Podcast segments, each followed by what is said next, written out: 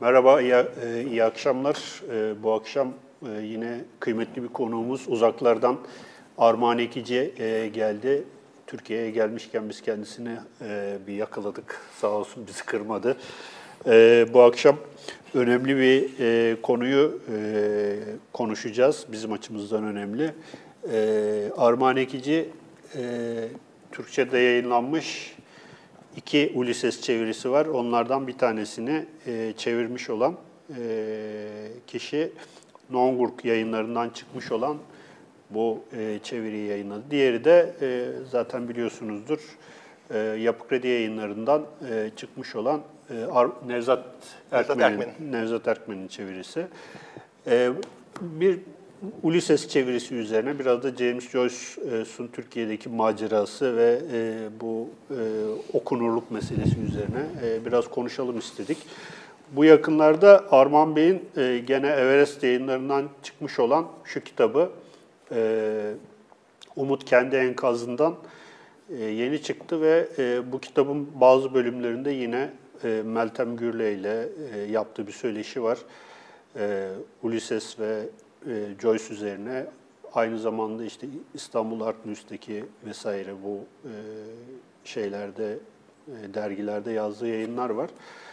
E, bu kitaptan yola çıkarak ben bir giriş yapmak istiyorum. E, Meltem Gürle bu kitabın bir yerinde şöyle bir ibare kullanmış. Akıllı adam e, bu kitabı çevir, çeviremez diye. Ben şimdi e, bu bu doğru bir şey mi hocam? Ne diyorsunuz? Akıllı adam çevirmez mi bu kitabı? Şimdi benim ona standart cevabım var. Kitabın arkasında yazıyor. Onu arka Evet. kapağı görenler baksınlar ne olduğunu. Şimdi tekrarlamayacağım. Evet. Eee, İkisi de doğru yani. Hem bir delilik tarafı var hem bir akıllılık tarafı var. Şimdi e, çeviri yapmak için e, maalesef akıllı olmak zorundayız. Sürekli özenli, titiz olmak zorundayız. Kendimizden şüphe etmek zorundayız. Evet. Bunu doğru mu yaptık, doğru mu dedik? Ee, Bildiğimiz doğru mu? İşte bilmiyorsak doğru araştırmayı yaptık mı? Yani maalesef normalden daha akıllı ve daha şey olmamız gerekiyor. Evet. Böyle açık bir zihne sahip olmamız gerekiyor. Ama tabii e, öbür taraftan olay kendisi irrasyonel. Gerçekten bir delilik dayanan bir şey. Evet. Şimdi hep bu Joyce'un ailesinde zaten kitabın üçüncü sayfasında falan işte bakma dedim Joyce'a sen delisin diye ima ediyor. Evet. O şey paralitik demans, e, sen de işte hastasın bu yüzden senin deliliğin artık yayıldı. Millet bunu konuşuyor. Evet. Yakında tımarhaneye gideceksin diyor. Adam zaten hayatı boyunca bununla yaşamış. Hatta kız, kız, Kendi kızının kızı da bir gerçekten o klinik şizofreni teşhisi koymuş, kapatılmış. O çok acı bir hayat aslında. İşte Joyce bunu iyileştirmeye çalışmış. Ee, Joyce'un kendisi de hayatı boyunca hem bu deha ile bu ürünleri üretmiş, hem de bütün çevresini bu dehasını alet etmiş. Etrafını delirtmiş adam. Evet. Yani kendisi istediği gibi yaşamış belki ama herkese çok çektirmiş. Yani Joyce'a bakınca da hani bu adam deli miydi diyenler çok var. Ee, Kızına teşhis konduğunu biliyoruz. Ee, Bugünlerde kızının durumu çok tartışılıyor ve diyorlar ki insanlar babasından gördüğü davranışları aynen yaptığı için kıza deli dediler ve kapattılar diyorlar. Bir de bu işin böyle bir hani bu mizojinist tarafı da var yani. Gö- eğer gördüğü James davranışlar neydi? ya işte ne bileyim çok sarhoş olmak, durup durup işte şarkı söylemek. Ee, aslında hep Joyce fakirliğiyle alınır. Adam çok destek almış. Yani o destekçileri buna belki cidden zengin olmasına yetecek kadar para vermişler. Adam parayı alıp hemen lüks restoranı lüks giysiye harcamış. Yani tam böyle şey, çocuk gibi davranmış. Hala 40 yaşına kadar. Ee, işte dans etmeler, bağırma çağırmalar, işte söyleşi yapacağız diye edebiyatçı geliyor. Bu herkes sarhoş ediyor ve piyanoda, akorsuz piyanoda bağıra bağıra İrlanda havaları söylüyor. Olay böyle bitiyor. İşte ondan sonra eşi Nora bütün bunları toparlıyor. İşte ben de bunları yazacağım diyor işte. Güya Deha denilen adamla 20 yıllık hayatın kitabını yazacağım diyor. intikamımı alacağım diyor yani. O, o laf da bu kitabın sonunda var. İşte Molly'de bulmuşsun ya ben bütün bunları yazacağım falan diyor. Aynı şeyi düşünüyor. Biraz Molly yani kendi Tabii tabii o bayağı kendi hayatlarından Evet. şey var, ima var. Ee, babası da şey insanlardan, hep böyle çok konuşkan, çok sevilen, böyle çok başarılı olacağı düşünen ama hiçbir yerde dikiş tutturamayan, sürekli işlerden ayrılan insanlar. Evet. Ya bakınca muhtemelen bunlarda ailede ırsi ve değişik durumlarda ortaya çıkan bir durum var. Genetik bir var. Yani, rahatsız, rahatsız. ya işte kitabın kendisi de zaten bu bütün zihnini kitaba dökmek üzerine olduğundan. Evet. O da aslında belki delice bir şey. Belki bizim bu kadar kafamızda kelimeler uçmaması lazım yani. Bu, bu kadar da çok düşünmememiz lazım. Bütün bunlar var. Şimdi e, kitabın üzerinden biraz gidelim isterseniz, Ulysses üzerinden. E, bu hani şöyle bir tabir var Ulysses için, dünyada en çok satılan ama en az okunan kitaptır diye. Ben e, yavaş yavaş başladım yani bu sene içinde inşallah bitiririm ama hani okumaya başlamadan önce de bir hazırlık yaptım yani ve bu hazırlığı yaparken de böyle çok ön yargılı olmadan e, artık Allah'a şükür böyle ekşi sözlük falan gibi kaynaklar var ne bileyim bloglar var sizin yazılarınız var vesaire. E, bunu çevirirken e, ne tür zorluklar yaşıyor insan? Yani siz o macerayı da yaşadınız. E, Başka metinleri çevirirken bu e, sizin kitabınızda da var, son kitabınızda. E, neydi o? E, Nevzat Erkmen'in çevirirken evi terk etmesi falan. Finnegan Wake Evet. E, e, adam 90 yaşından sonra çeviri için işte evi, evi terk etmiş falan filan. Yani e, tabii bel- belki siz böyle şeyler yaşamadınız ama yani bu kitabı çevirirken nasıl bir zorluk, nasıl bir süreçti o? Kaç yıl sürdü? Tamam. Aa, Dört yıl sürdü. Dört yıl. Ee, işi bırakmadan yani o boş zamanlarda. İşte sabah erken kalkarak, mesela her sabah bir saat çeviri başına çalışarak. İşte yolda, metroda çeviriyi kontrol ederek. Hafta sonları, tatillerde kapanıp böyle işte tatil güya, işte Bodrum falan gibi bir yerdeyiz. Bir masa karşımda dediniz ben çeviri yapıyorum. Öyle yani o zamanı ayırmak gerekti. Ee, biz zaten genelde İngilizceden Türkçe'ye çevirinin bir genel sorunları var. Evet. İşte cümle sırası değişik. Ee, Türkçe İngilizceden daha belirli. İşte İngilizce'de cinsiyet var, zamirlerde Türkçe'de yok. Onu, onun yarattığı belirsizlikleri çözmek gerekiyor. Bir malum şeyler var. Ee, Bir de tabii işte kitabın çok özel olarak Dublin'in 1904'ünü anlattığı ve bizim bunu bilmediğimiz için bir sürü işte siyasi, yerel, e, etnik referanslar var. Onları anlamak, işte doğru kaynağı bulmak, işte bir sürü kaynak karıştırmak, cevabı bulmak. Ondan sonra iki kaynakta cevap farklı. Hangisi doğru? İşte başka çevirilere bakmak falan. Böyle bir araştırma gerektiriyor. Evet. Ee, Bazen hiçbiri çare etmiyor. Çünkü şimdi bir laf var. Şimdi ben bakıyorum ya bunda bir ima, bir cinsel ima bir şey var. Burada bir göz pırıltısı var. Bir şey olması lazım diyorum. Ve benim kitaplarım cevap vermiyor buna. Yani onu sen Evet. anla bunu. Basit bir İngilizce cümle diyor bu. Bugünlerde Allah'tan Google'da işte bütün eski gazeteler, eski dergiler falan var. O cümleyi tırnak içinde Google'da arıyorsunuz. Tabii Ulysses çıkıyor 10 tane. Ha diyorsunuz cümleyi tırnak içine alıp Ulysses'i çıkartıyorsunuz. O olmayan neler çıkmış? İşte eski kaynaklardan çıkmaya başlıyor. O dönemde gerçekten de işte gazetelerdeki haberlerde bir klişeymiş öyle bir laf. O anlamın nüansını yakalıyorsunuz. Ha bu böyleymiş deyip sonra bunu Türkçe'ye nasıl derdim falan diye. Onun için bazen işte bir cümle bir satır günlerce kafayı meşgul edebiliyor. Bir yandan da şey ama e, farklı yani onu vermek de önemli. Mesela o 1904'e ait bir e, ifadeyse ve o günün yerel şeyse bu- bugüne bugüne ve bugünün Türkiye'sine, Türkçesine e, aktarmak da çok zor bir şey. Tabii. Tabii. Burada e, bir, birisiyle ben yazışmıştım. E, daha ilk cümlesinde bıraktım falan filan gibi şey yaptı. Orada e, işte e, şeyin e, giriş cümlesinde işte oturaklı toraman lafı. O aslında e, o dönemin e, şeyinde Nevzat Bey'in çevirisinde biraz daha farklı sanıyorum. Sarman Babaş'la. Evet, San, Sarman Baba. Siz işte farklı yorumlamışsınız. O dönemin e, İrlanda argosu var bir yandan, bir yandan kelime oyunları var. Hatta burada şey var, e, şeyin e, bu kitabıyla ilgili e, yazdığı bir mektupta, cevapta ilerleyelim beylerci e, olay örgüsüne cin gibi uyanık insan e, hazırlop gramer falan gibi e, Ezra Pound'a verdiği bir cevapta böyle ifadeler kullanmış. Yani bu e, hem 1900 işte onların İrlanda argosu hem o kelime oyunları e, bir de yani olay örgüsü de çok ka- karışık gibi duruyor bir yandan da.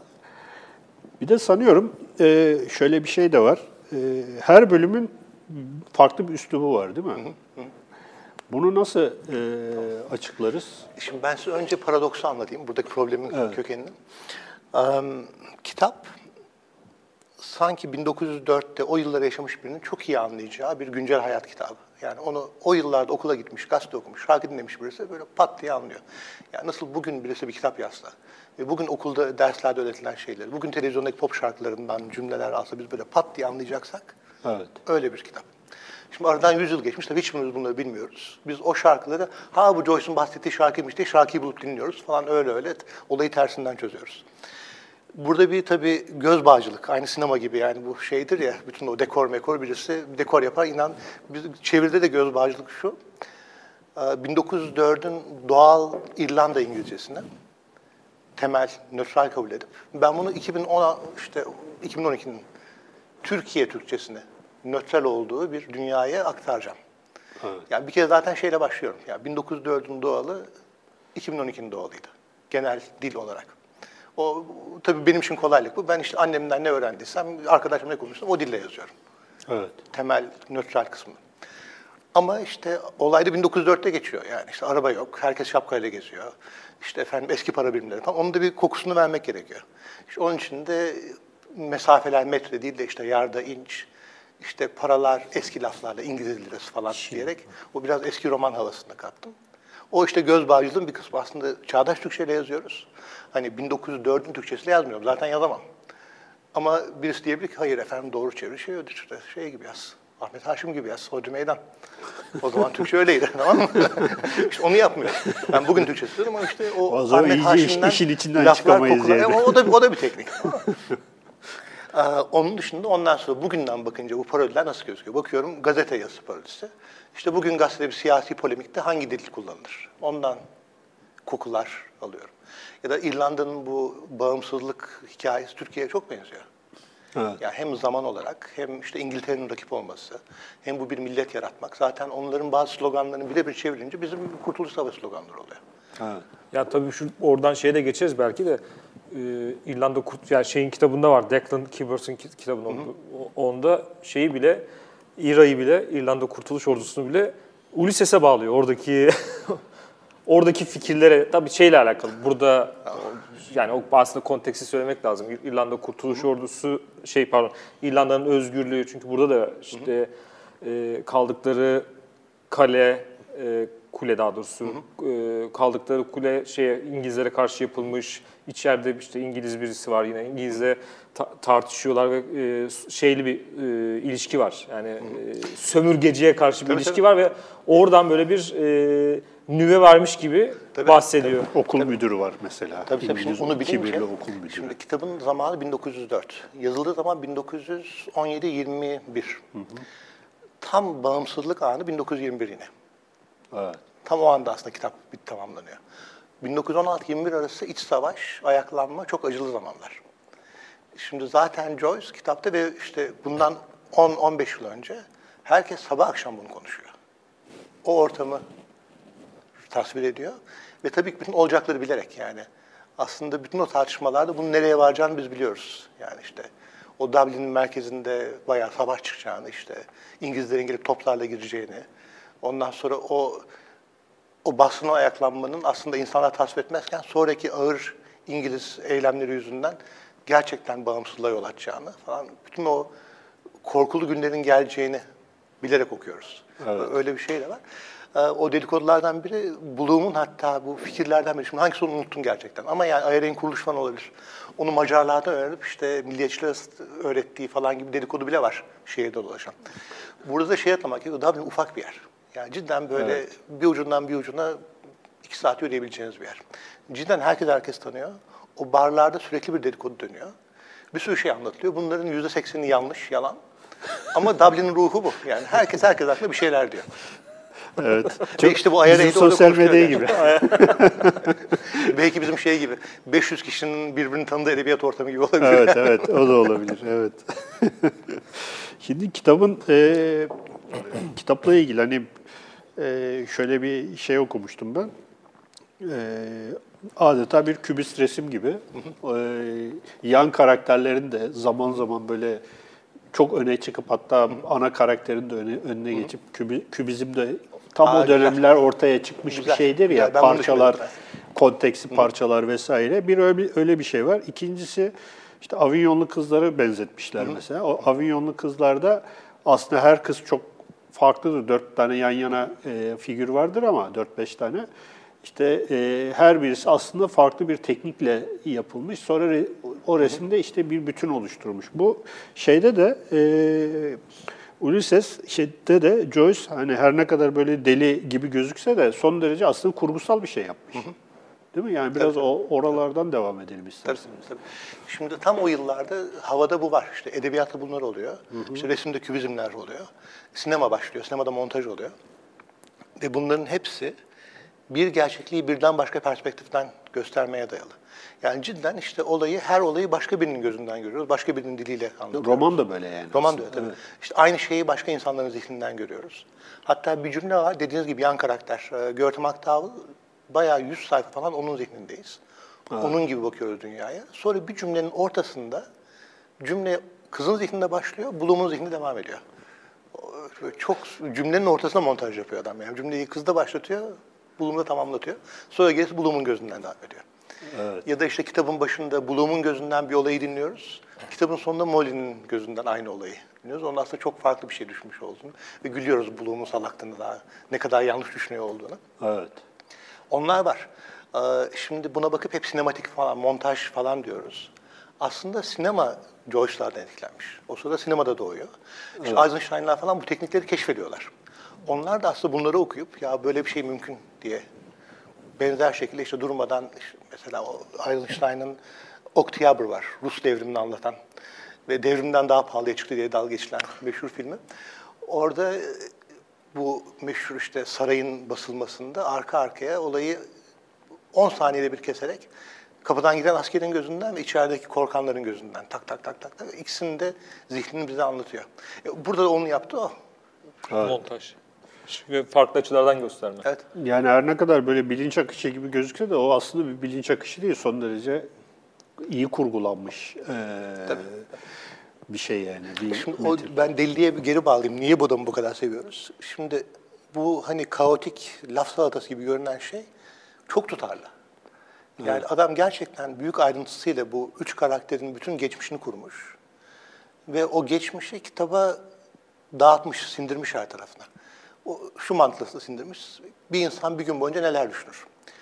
Tabii ki işte bir gün yemek yedikten sonra dedesini düşünebilir 20 yıl önceyi. O düşünceyi oraya yazmış. İşte her, nasıl klasik romanlar şey diye başlarken işte efendim ben işte Nantucket'lı zengin bir ailenin çocuğuydum. İşte dedem şeydi, ormancıydı. Sonra işte beni okuttular ama okumadım. Ben de bir gemiye bindim ve işte İzlanda'ya doğru açıldım diye başlarsa bu olayın ortasından başlıyor. Belki işte bir gün adamın kafasında gemide bir şey düşüyor ve düşüp bayıldığı zaman ya dedem de yapardı diye düşünüyor. Böyle anlatmak da mümkün. Evet. İşte Joyce onu yapmış. Ee, Bize faydası işte kitabı bitirince bu şey gibi, e, Simurg 30 kuş hikayesi gibi. Meğer şeymiş, e, hikaye bu bir gün 18 saat Odisea falan tamam bütün bunlar var da asıl hikaye bu üç karakterin bütün psikolojik tasviriymiş. Yani bizim artık bu üç kişinin ile empati kurup onlar gibi düşünüp onların ne hissettiğini anlamamızı sağlayacak kadar bilgi vermekmiş. Ve adam bunu büyük bir başarıyla yapmış. İşte bu yüzden de kitap hala okunuyor, hala çalışılıyor. Ee, Bu yüzden tekrar tekrar okumaya el veriyor. Aslında şimdi bir kere baştan sona okumak o iyi, onu yapmak lazım. Ama bence mesela bir bölümü iyi okumak ve zevkini çıkarmak, sonra bırakmak, işte iki ay sonra bir bölümü daha okumak, birine geri dönmek falan o daha iyi. Ve şeyden de bir kere bu zehir e, zerk edildikten sonra şey sanmayın kurtulacağınızı. O devam Zaten ediyor. söylemiş Joyce. Tabii. Ben okurumdan ö- bir, bir ömür boyunca benim kitaplarımı okumalarını istiyorum gibi. Tabii Böyle de bir muhabbeti var tek yani. beklentim var, ömür boyunca kitabımı Yani okuyacak. herkesin, herkes, bütün yazarların Ama, beklentisi o da. ama bence Joyce yani e, bir, bir ömür boyunca hakikaten okunabilecek e, Yani metinler işte- bırakmış yani. Yani kendisiyle dalga geçiyor da gerçekten de böyle mükemmel bir yapı bırakmış. Biz de buna saygımızdan, buna sevdiğimizden bu delilikleri yapıyoruz. Bu hani irrasyonel davranışları yapıyoruz. Yoksa şey bile diyebilirsiniz yani bu dünyada insan niye çeviri yapar? Evet. İşte o demek ki onun maddi manevi getirisinden daha büyük mutluluk veriyor ki bir şeyler ki biz bunu yapıyoruz. Hem o çok sevdiğimiz bir şeyi Türkçe'de nasıl söyleriz? O oyunu oynamanın ve bir şeye varmanın zevki.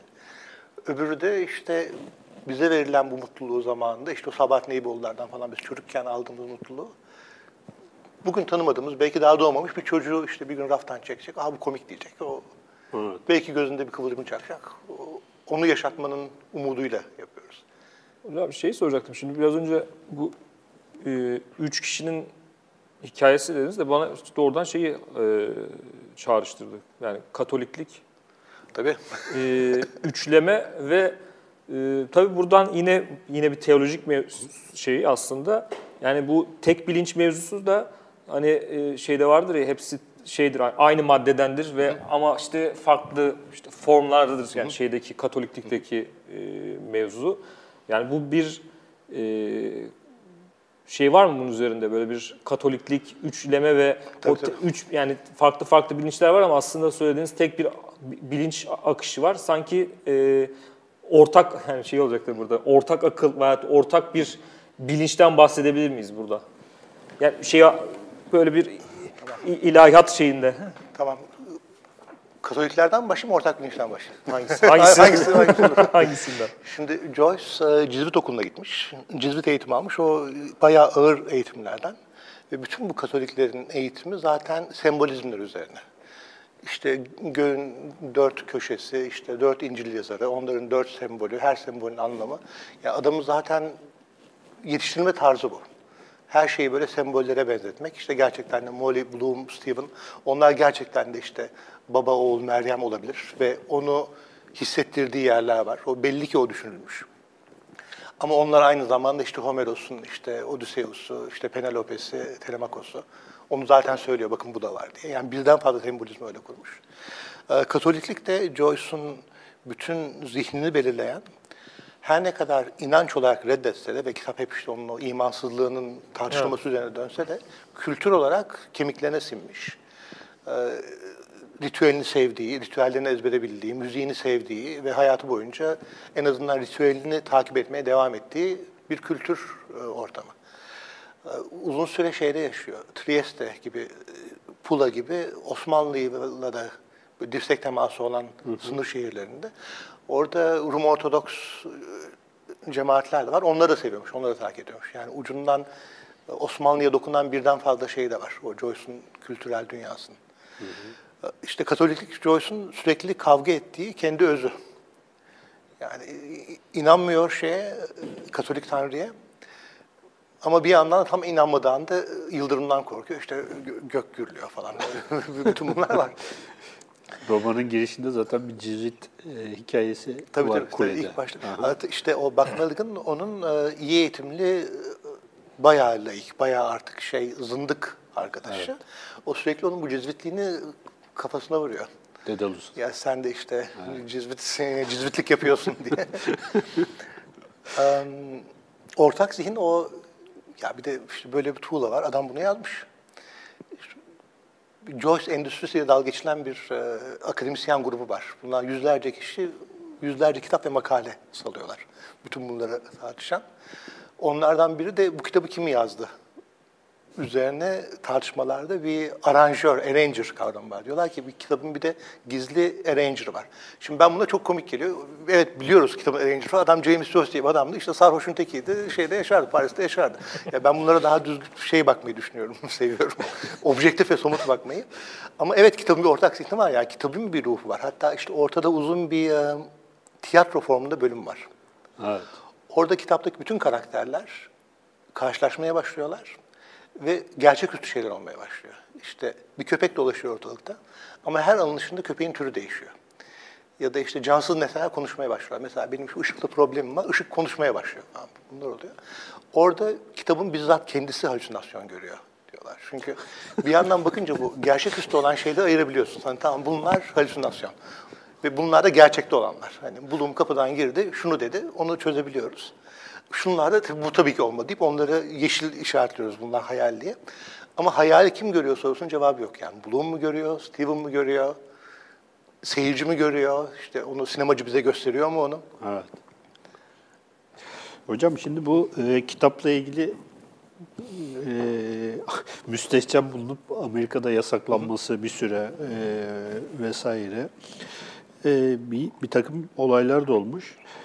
Bir defa hani kitabın tamamen bir işçi sınıfı kitabı olduğunu söyleyebiliriz herhalde. Çünkü bu insanlar e, Dublin'de yaşayan işte orta alt sınıftan insanlar. Belki biraz okumuş yazmış olmakla beraber. Yani o e, mesela e, Molly'nin işte iffetsizliği, Bloom'un iktidarsızlığı, işte Daedalus'un o aydın yalnızlığı vesaire vesaire. Bu kurgu içinde baktığımız zaman yani e, kitap e, di, dili olarak hani o, bugün, o güne kadar alıştığımız bütün işçi sınıfı vesaire hani geleneksel e, romanları e, ters yüz eden e, ve tamamen e, çok katmanlı bir metin olarak çıkıyor karşımıza. Yani bunu e, böyle bir şeyi e, yazmak bir gerçekten cesaret istiyor. E, e, ama bir yandan da hani bu romanı e, okurken insanların hani bir kelime oyunu gibi değil aslında bir e, 1900 işte 20'lerin Dublin'inin veya işte 1904 gibi gözüküyor ama hani o, o dünyanın e, bir sosyolojik şeyini de yansıtıyor değil mi? Biraz tabii, oralardan tabii. isterseniz devam edelim. Hatta belki asıl güçlü yönü o. Şimdi bir zamanlar daha önce işte 17. 18. yüzyıl edebiyat zaten fakir insan işi değildi. Evet. Onlara göre yazılır. Zaten o kitap okuyabilmek için belli bir zenginlik gerekirdi. Kitaplarda ya zenginlerden bahsederlerdi ya işte şö- şövalyelerden, krallardan ya da onların işte Sancho Pançalarla karşı karşıya kaldığı ki komediden bahsederlerdi. Sonra işte Emil Zola'lar falan bir realizm başladı. Ya biz bu gerçek fakirlerin gerçeklerini anlatalım. Evet. Ee, Joyce bu realizmden etkilenen kuşaktan. Yani biz bırakalım bunları gerçek dünyayı bildiğimizi anlatalım. Bundan etkilenen bir şey. Ee, bunu 1920'lerde yeniden bu ortaya çıkmakta olan modernist deneysel edebiyatın diliyle anlatmak onun yaptığı yenilik. Ee, Kitabın ilk okurlarından biri Virginia Woolf. Virginia Woolf çok iyi bir yazar. O da Joyce kadar dahi bir yazar. Ve Woolf da tam tersinde işte bu e, çok varlıklı, işte İngiltere'nin en seçkin 100 kişisinden doğup büyümeye alışık kuşaktan Evet. insanlar. Ve Woolf'un günlüğüne ilk yazdığı şeylere bakınca yani teknikle ilgilenmekle beraber ya nasıl bu bu insanların bunlar niye yazılıyor bunlar o o hisle bir tiksindiğini görüyorsunuz kitapta. Bu Bloomsbury grubundan değil mi Evet, Virginia evet. Woolf? O meşhur Vanessa Bell'ler şunlar Evet, bunlar. Gerçekten de hani İngiltere'nin soyluları Tabii, onlar tabii yani. işte eşi beğeniyor kitabı ya okumalısın diyor. Bu okumaya başlıyor ve ilk tepkisi ya tam lafı unuttum da böyle bir işte okul Tiksiniyor çocuğunun- değil mi kitaptan ya okul yani? çocuğunun sivilcenin sıkması bu falan diyor. Böyle Evet. şeyler diyor. Başladım diyor önce adam bir işedi sonra köpek işedi falan. Böyle İşte bakıyor. kanlı böbrek yedi sabah kahvaltısında falan. Ama- o sakatat meselesi mesela çok sınıfsal bir şey yani. Ama Yani sonra da, ama. Wolf bile sonradan tekniği takdir ediyor. Şey yazıyor, Miss Dalloway yazıyor. O da yani sonra o sınıfsal şeyi bırakıp asıl işin tekniğine bakmaya başlıyor. Evet. Kitap bir de bir yandan çok pahalı lüks basım olarak basılıyor ilk baskısı. Bütün yazarları gönderiyorlar. Alır mısınız? Burnt Shaw e, cevap olarak şey diyor. Ya rakam unutma herhalde bu bir kişinin bir aylık maaşı gibi bir rakam. O ilk özel baskı. Evet. Şimdi herhangi bir İrlandalı'nın bir kitaba bu parayı vereceğini düşünüyorsanız siz İrlandalı tanımamışsınız hanımefendi. bir de yani baktım, bu kendisi Dublin'i terk etmiş 15-20 yıl önce. Baktım, gördüm ki bizimkiler aynı bıraktığım pislikte seferete devam ediyorlarmış. Benim bunu okumama gerek yok falan gibi bir Bunlar var ama işte bu da günlük hayatın gerçeği. Yani Joyce gibi yazarlar sayesinde bizler de şu yaşadığımız günlük hayatı bir kere daha düşünüyoruz. Yani hayatı daha iyi anlamamıza yardımcı oluyor. Yani gerçek hayatı olabildiği tüm detayıyla, çıplaklığıyla ve işte gerçekten de gün içinde herkes tuvalete gidiyor. Gerçekten de işte işiyor, defaacet ediyor, işte osuruyor. Bunlar var hayatta. Joyce da bunlar hayatta ne kadar geçiyorsa o kadar yazıyor bunları. Ama o zaman da işte bunu yazılı görmek birçok insan aa müstehcen yasaklayalım olmaz bu- bunu mu okuyacağız? Bir de tabii şey etkisi de var mı acaba? Yani bu e, 19. yüzyıldaki e, okuma yazmanın yani işte bu endüstri işte devrimiyle beraber okuma yazmanın da e, daha da standartlaştırılması ve okuma yazma oranının da artması. Normalde yine Avrupa'da yüksek ama daha da şey olması ve bunun okumanın çünkü yine şeyden e, atıfta bulunacağım. Declan e, Kibbert'in kitabında orada şey diyor mesela e, bu dönemde yani 1920'lerde insan normal sıradan halk bunlara yani bu kitaplara ilgi gösteriyordu, okuyordu, Hamlet'ten alıntılar yapıyordu. E, İşte mesela kendi babasından bahsediyor. Babası işte orada belki bahsederiz yine şehir e, Dublin'le ilişkisinden bahsediyor ve bir gün e, şeye götürüyor. E, Ulysses e, konferansına götürüyor. Babası kaçıp gidiyor çünkü böyle e, uzmanların olduğu bir şey toplantı E, sonuçta şey e, bu normal bir oku, yazar oku şey e, ok- okur roman okuru ve rahatsız olup gidiyor. Orada şeyden de bahsediyor tabii. Bir o dönemde böyle bir e, halka hitap eden bir şeyi var, dili var diğer eserler gibi. Fakat işte o dönemden uzaklaştıkça uzmanlaşma başlıyor ve eser daha çok işte uzmanlara hitap eden, şeyden kurtulan, e, halktan kurtulan e, bir yapısı da var. Ama bu şey açısından okuryazarlık oranının artması e, ve yayılmasıyla alakalı. Yani tam o işte Wolf'un söylediği de yani aslında onlara hitap ediyor. Yani oradaki sıradan halka yani yani bize yani. Evet, o niyetle yazmış gerçekten de. İşte belki biraz beklenti yükseltmiş. Bu kadar karmaşık metin herkese hitap etmiyor. Ee, çoğumuz böyle kitaplar okumaya 20'li yaşlarımızda başlıyoruz. 20'li yaşlar bu kadar hayatı anlatan kitap için çok erken. Yani o tecrübelerden geçmediğimizden adam 40 yaşında yazmış, o yaşta okuyunca Ben ok- okudum yarıda bıraktım. Yani Tabii tabii, ben Nevzat de. Erkmen tercümesini 2000'lerin başında falan okumuştum. Böbrekli kısma kadar geldim. Sonra sabah kahvaltısında böbrek yemeye başlamıştım. bu iyiymiş ya. mi? Proleter bir tavır. tabii, tabii, benim Ama de- yok şaka yapmıyorum. Ciddiyim ben bu konuda. İmrendin değil mi? hafif, idrar rahiyası. Hatta belki o zaman yani okuma yazma bilenler belki bugünden daha iyi okuyordu. Yani belki işte bugün yüzde doksansa o gün yüzde yirmi otuzdu. Ama o yüzde yirmi otuz daha çok daha iyi okuyordu. Şimdi bugün bir gazetede, herhangi günlük gazetede James Joyce, siz ya okunmaz, anlaşılmaz, tuhaf, gereksiz bunları okursunuz. İlk eleştiri yazıları ki günlük gazetede çıkmış. Adam gayet okumuş, gayet güzel ne olduğunu anlamış ve yazmış. Yani biz oradan aslında mevzi de kaybetmişiz. Bir ortalama basın dünyasında. evet. Ya okuyanlar da iyi okuyormuş. Gerçekten Hamlet'i Hamlet biliyorlarmış benim gördüm. Ya da tiyatroya gidiyorlarmış, tiyatroda ezberliyorlarmış. Evet. Şimdi bu yaş meselesi gerçekten önemli. Yani e, nasıl okuyacağın, yani bu, bu tarz romanlar e, böyle büyük beklentilerle ve büyük bir heyecanla şey yapar. Ben açık söyleyeyim mesela sizin kitabınızda ön söz olmaması beni çok sevindirdi. Çünkü ben Nevzat Erkmen'deki ön söz e, ile okura bir hoş geldin dayağı atıldığını düşünüyorum. Yani onu okuyan adam, e, ona sabreden veya şey yapan adam ne bileyim e, kitaba zaten bir konsantrasyonla şey yapıyor. E, ama sonuçta tabii bu bu tarz kitapları e, okuyabilmek için ben bunu Twitter'da da yazdım. Böyle karşı çıkanlar da oldu. Ondan sonra e, bir ön hazırlık gerekiyor ve o ön hazırlık yani birkaç kitapla birlikte e, belki e, önden bir, bir takım bilgilerle, bir takım şeylerle. Şimdi sağ olsun YouTube diye bir şey var. Mesela geçen ben bu- bununla ilgili araştırma yaparken ilginç bir şey gördüm YouTube'da.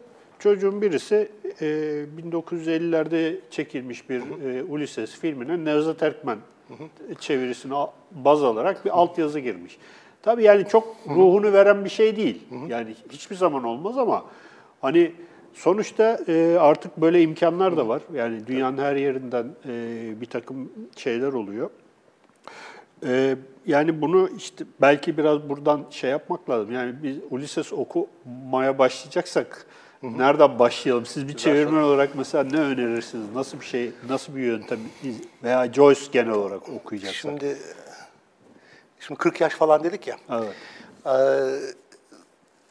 Türkçe'de Joyce'un tekniğini birebir kopyalayarak yazılmış yer yer üç roman var. Bunlardan bir tutunamayanlar, Evet. öbürü tehlikeli oyunlar, ee, üçüncüsü de Aydaki Kadın Tanpınar.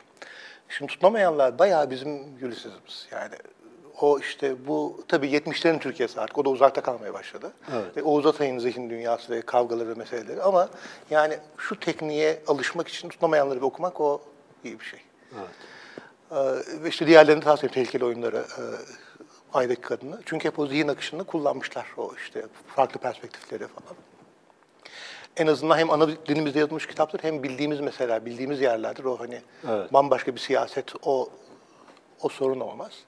O masadaki Declan Kybert, Ulysses ve biz o bence bu işin günlük hayat e, yönünü çok iyi anlatan kitaplardan biri. Ben de çok yararlandım.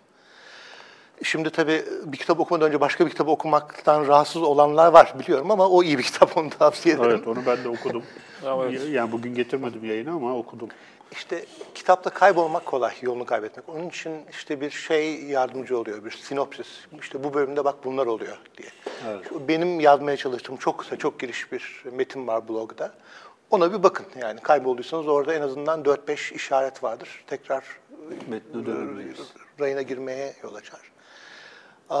Benim gördüğüm birçok insan bu kitabın etrafındaki ciddiyet, işte felsefe, sembolizm, ilahiyat, edebiyat tarihi falan bütün bu haleye kapılıp kitabı fazla ciddiye alıyor. Bütün bunlar var. Yani bunlar yok değil ve bütün bunları da çalışmak çok keyifli. Ama kitaba bakınca ilk gördüğümüzün böyle çok zor, çok ciddi bir kitap olmak yerine ya bu üç kişinin günlük hayatı ve komik yani bir o rahatlayıp bir şeyi anlamıyorsan, bir özel isim bir şey ifade etmiyorsa etmesin, devam et. Yani onun mesela bir dükkan olduğunu anlıyorsan yeterli. Ya da İrlanda siyasetiyle ilgili çok komik bir siyasi şaka vardır. Onu bizler de zaten bilmem kaçıncı kitabın bilmem dördüncü dipnotunda anlıyoruz. Çünkü biz tanımıyoruz o insanları. Tamam onları bırak yani o şey. Her şeyi o kadar da bilmek zorunda değiliz. İşin dil, gündelik dil e, ve gündelik olmayan dillerin parodisi, o komiklik tarafını zevkini alarak okumak bence daha iyi. İlk başta. Sonra meraklıysanız, ya ben bilmek istiyorum ne olmuş İrlanda'da. Yani tabii şeyi bilmek lazım, çok ana hatlarıyla. İşte bunların da bağımsızlık savaşı oldu. İşte Katolikler, Protestanlar, İngiltere savaşlar, işte Parnell figürü. Onların ilk bağımsızlığı kurmaya çalışan ama sonra alaşağı edilen siyasetçi. O bir iki figürü ana hatlarıyla bilmek mümkün. Ama e, Joyce'un kendisi kadar bilmek bunları, o bir tercih. Evet. Yani şey gibi düşünün, bir e, bir İngiliz'e Tanpınar okutmaya çalışırken Osmanlı'yı ne kadar anlatmamız lazım? Orada bir denge var sonuçta. Her şeyi bizim kadar bilmeyeceğini biliyoruz onun. Evet. Ama tabii şeyde yani bir edebi zevk olarak e, ve bir edebiyat metni olarak bir tabii şey de gerekiyor herhalde. Hep her zaman olduğu gibi e, öncesini de yani daha öncesinde de okumak bazı şeyler okumak gerekiyor yani şeyden girme. ya işte ne bileyim Zola okumadan ya da işte e, Cervantes, Don Quixote okumadan da e, Joyce'a gelinmiyor. Yani o böyle bir e, silsile var. O belli bir şeyde gidiyor, adımda gidiyor. İşte en basitinden işte Don Quixote'la başlayan bir macera işte bugünlerde işte neye kadar geliyor işte ne bileyim bugün Orhan Pamuk'a kadar geliyor bizim için konuşursak. Ama böyle bir e, kendi içinde de bir giden bir şey var. E, konteks var. Bir de şeyi soracaktım aslında bu yine biraz önce söylemiştim. Dublin'de geçmesi ve edebiyatla şehir arasındaki ilişki.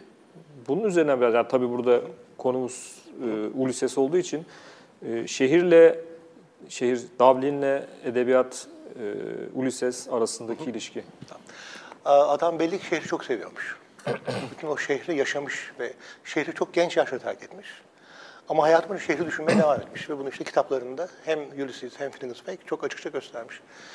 Ee, Sürekli şehrin o sırada her yıl basılan bir almanağı varmış. Kim hangi adreste, ne meslek yapıyor, işte o evin kira bedeli ne kadar falan. Ondan çok yararlanmış. Ee, sorular sormuş ailesine işte falanca sokaktaki falanca evin şeyinden atlamak mümkün mü bahçesinden falan gibi.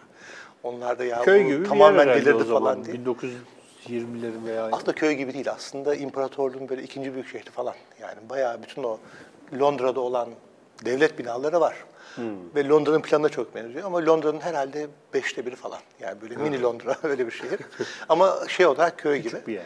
Ve tabii o çok o sosyal ekonomik e, sarsıntılar, kaymalar. işte şehrin bir kısmı çok zengin yapılıyor.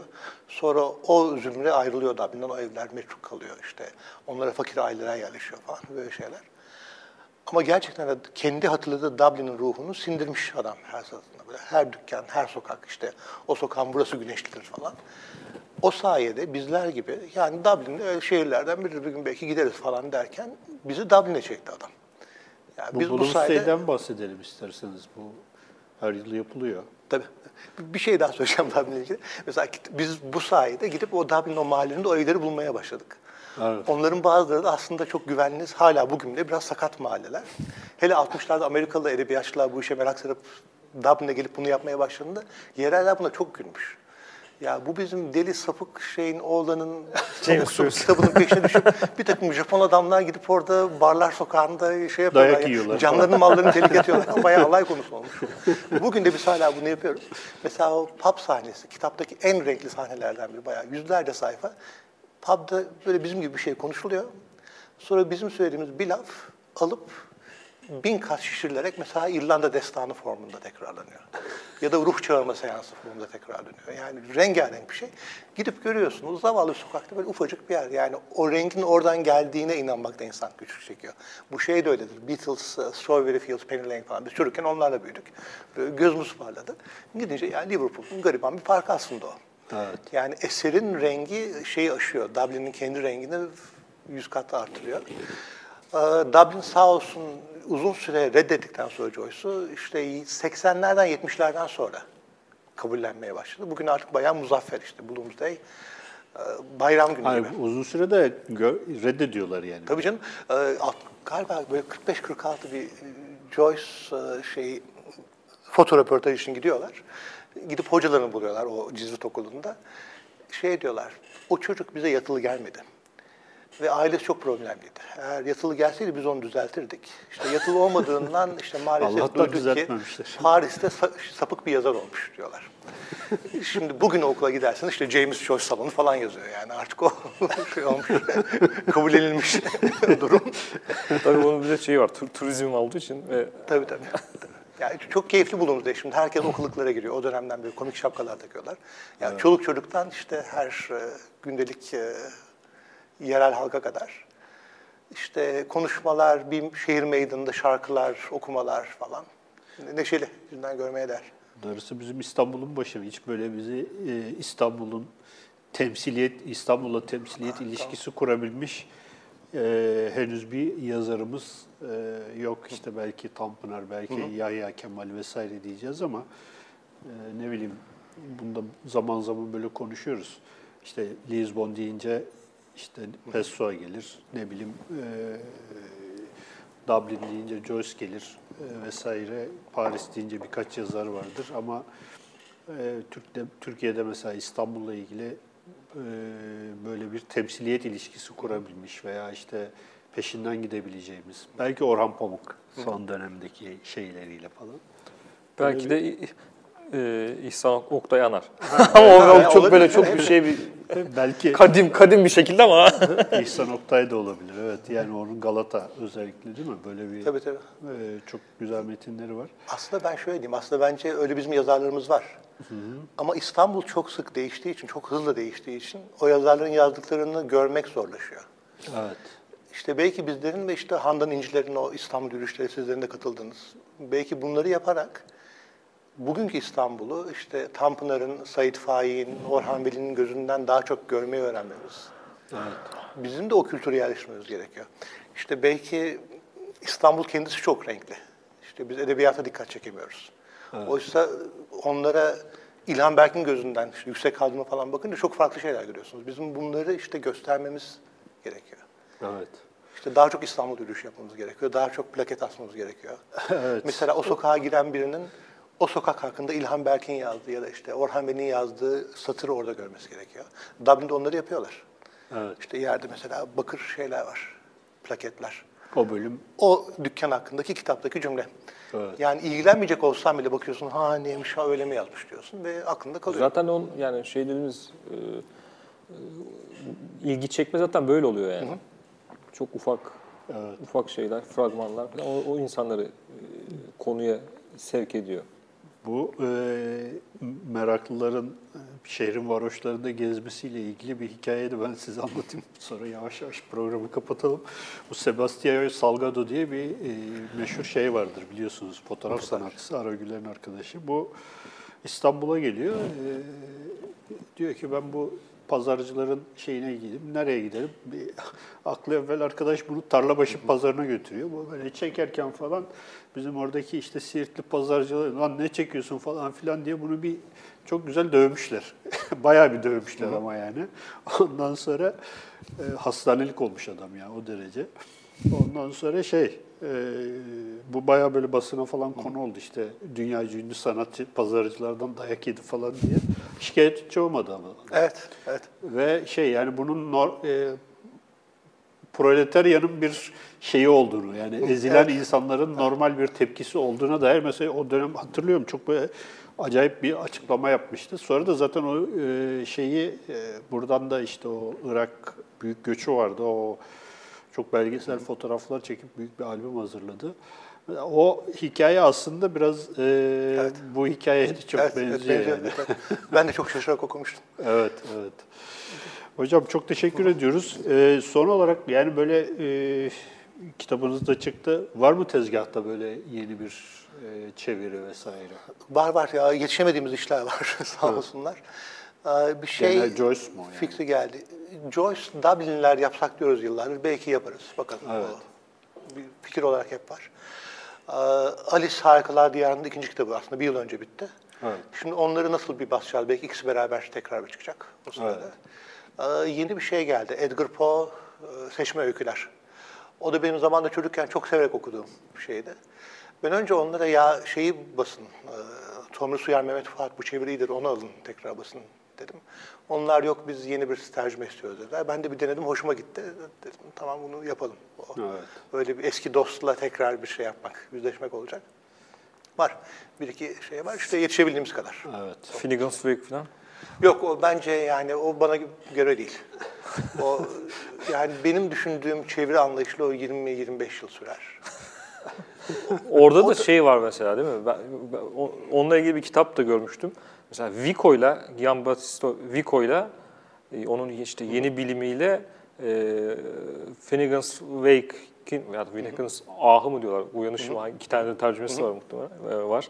E, onun arasındaki e, biçimsel benzerlik, oradan etkilendiği böyle bir- bir müstakil bir şey, metin yazılmış yani. O yüzden herhalde 25 sene diyorsunuz. Üresel de çünkü şey de Vico da çok böyle Oradaki problem şu yani bir kelimede bazen 4-5 anlam var. Hangisini seçeceksiniz? Ve genelde kullandığı teknik gündelik hemen anlaşılır bir şey söyleyip onu bozmak üzerine. Orada da işte bozulmuş şeyden başlarsanız o çok bariz anlaşılan gündelik şeyi kaybediyorsunuz.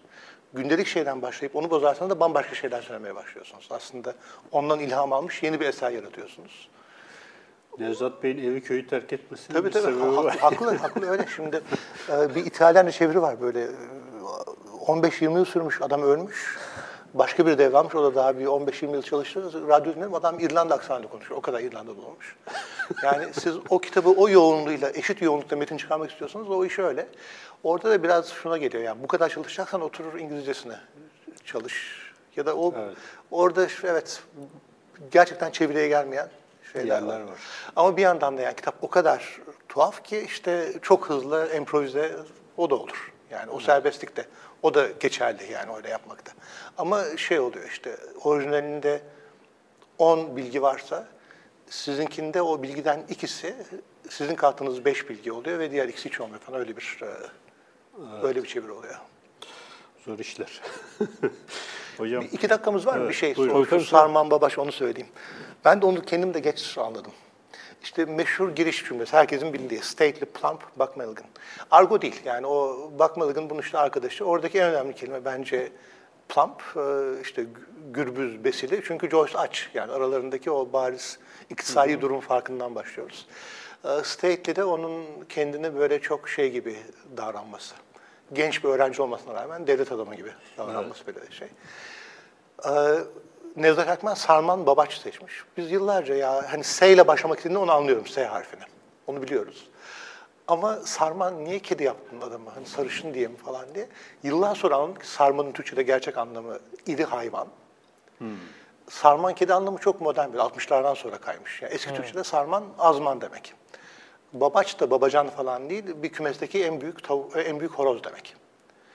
Yani Erkmen şey demek istemiş. iki kere Mulligan'ı iri bir hayvan yapmış evet. ve iki kere bize unutulmuş bir kelimeyi hatırlatmış. Yani Onu sonradan anladım. daha ilk baştan kitabı bırak sözlüğe bak bilmiyorsan demek istemiş. Yani Erkmen'inki çok böyle sözlükçü, Türkçenin zenginliğini göstermek isteyen. Bakın Türkçe'de bu da denirdi. Benim dedem bunda derdi. Bizim çocuklar bunda diyor. ona yüklenmiş. O Evet. daha ilk iki kelimede bu ortaya çıkıyor. Bense işte Joyce'dan ne anlıyorum? Ben bunu nasıl derdim? İşte böyle biraz fazla devlet adamı gibi davranırım. Biz oturaklı adam falan deriz. Evet. İşte oturaklıyı o yüzden seçtim. Ee, Başka anlamı varmış Karagöz oyununda yıllar sonra öğrendim. Çok da güzel o da denk düştü. O şey, müstehcen Karagöz'e oturaklı Karagöz denilmiş. Pardon pardon e, Toramanlı denilmiş. Ha, Toraman. oturaklı Toraman Buck Mulligan diye gidiyor ya. Ee, sonra da biraz da ilk İngilizcesinde hep aynı sesleri kullanıyor. Oturaklı ile aynı sesler ve gürbüz iri nasıl diyebilirim? Toraman demiş oldum. Toraman şeye de göz kırpmış oldu Erkmen'in kedisine. Evet. Tamam dedim bu güzel oldu. Sonra işte Toraman'ın Karagöz olduğunu öğrenince dedim ha bak bilmeden iyi bir şey yapmışız. Ama o iki kelimelik tercihler bile işte bu kitabı nasıl çevireceğiz? İşte Erkmen'in bu Türkçenin zenginliğini göstereceğiz. Hatta belki orijinalinden daha zor okunan bir şey çıkartacağız. Biraz oraya varmış. Benimki de metin ne diyordu ve ben bunu nasıl derdim? İşte ve metinde hangi biçimsel özellikler vardı? Bunları nasıl en azından benzerini yapardım. Evet. Orada bile yakalıyoruz. Evet, ben zaten hani e, Nevzat Erkmen'in çevirisine biraz e, baktım. E, sonra sizinkinden başladım, devam ettim. E, o üslup farklılığı e, bir defa çok net olarak e, şeyde var, sizin çevirinizde var. Ben daha rahat okuyorum onu söyleyeyim ondan sonra. Ve şey olarak da e, hakkını da veren bir e, çeviri. Bir, e, bir de tabii e, Nevzat Bey'in bir de sonradan çıkarttığı bir yazma şey okuma kılavuzu var. O da 250-300 sayfalık bir Sözlük, okuma tabii. sözlük falan Okuma da hani hazırlamış. Belki hani e, gelen şikayetler üzerine olabilir veya işte ne bileyim e, Tuttuğu benzer- notlardan belki. belki yani şey- tuttuğu notlardan da olabilir. Ee, inşallah daha çok çevirisi de çıkar. Yani daha fazla da insan çevirir, yeni şeyler de çıkar ama e, ben mesela Türkçenin son 20 yıldaki çeviri macerasını falan biliyorum. Mesela işte bu e, şeyin bizim Cemal Yardımcı'nın yaptığı işte o meşhur kayboluş e, çevirisi vesaire. Yani çok zor metinler artık Türkçe'ye çevirme cesareti var ve e, herhalde bu şey eğilim daha da e, güçlenecek. İnşallah yani daha iyi Geçen daha hafta güzel geçen haftalarda işte şey. Kaan Hoca ile de konuştuk. Onda da işte sosyal bilimlerde, felsefedeki Heidegger'i tercüme etti. O da işte Heidegger okuma kitabı yayınladı. Yani aslında sırf yani edebiyatta değil, e, yani genel olarak bir entelektüel e, dünyada tercümeyle, dille e, ilişki e, gün, gün geçtikçe şey yapıyor, zenginleşiyor ve artıyor. Yani işte bunlar da öyle. İşte hiç beklemediğimiz, işte mesela yakında geçen gördük Selim yazmıştı. e, Şeyin e, Moby Dick'in yeni tercümesi geliyor. Evet. E, O yani, güzel. yani şeyden sonra Mina Organ tercümesinden sonra şimdi Vakıfbank e, şeyi Moby Dick'i tercüme edecek. Yani çok böyle ana metinleri tercüme etmek, tekrardan tercüme etmek zenginlik yani sonuçta şey değil. Evet, ne kadar çok tercüme olursa o kadar iyi. Şeyin bir lafı vardır, Yalçın Küçük'ün Türk Aydın'ı tercüme odasından çıkmıştır diye. Yani sonuçta e, dünya ile ne kadar e, hemhal olursak, ne kadar bağlantımız güçlü olursa, ne kadar içimize kapanmazsak o kadar iyidir yani. Bu açıdan size de e, hocam geldiğiniz için teşekkür ediyoruz. Söyle, söylemek istediğiniz son bir şey varsa da onu da alalım. Şu son dediğimize bağlayan bir şey söyleyeyim. Benim de mutlu eden iki gelişme. Ee, Biri Bob Dylan'ın bütün şarkı sözleri projesi yaptık. Şimdi Evet. 8-9 çevirmen, işte bizim büyüklerimizden, Sevin Okyay, Selahattin Özbalıklar'dan falan başlıyor. Bizim kuşaktan birkaç kişi, işte Süreyya Evren. Ve bizden genç çevirmenler. En genci Selahattin abinin kızı Yaz Özbalıklar. O da Öyle 16 mi? yaşında çeviri yaptı. O benim oğlumla aynı okula gitmişti. aynı yaştalar. Şimdi ben baktım, özellikle benim de ilk defa bu proje zaten duydum işte benden 10 yaş, 15 yaş genç insanlar çok iyi çeviriler gönderdiler. Evet. Benim bir gözlerim parladı onu görünce dedim evet şey bu, bu, iş sürüyor. yazı yazı da öğrendim. iyi oldu. Selahattin abiye de buradan selam edelim. Hocam yavaş yavaş kapatalım. Ee, bu akşam e, konuğumuz uzaklardan geldi. Armağan Bey, e, Armağan Ekici ile Ulises ve James Joyce üzerine güzel, keyifli bir söyleşi yaptık. Armağan Bey'in e, yeni kitabında ihmal etmeyin deriz. Everest yayınlarından çıktı. Denemeleri kendisinin. Ee, bizi izlediğiniz için hepinize çok teşekkür ediyoruz. YouTube kanalımız Kültür Tarihi ve Patreon hesabımız e, yine kültür tarihinden bize destek olabilirsiniz. Hepinize iyi akşamlar diliyoruz.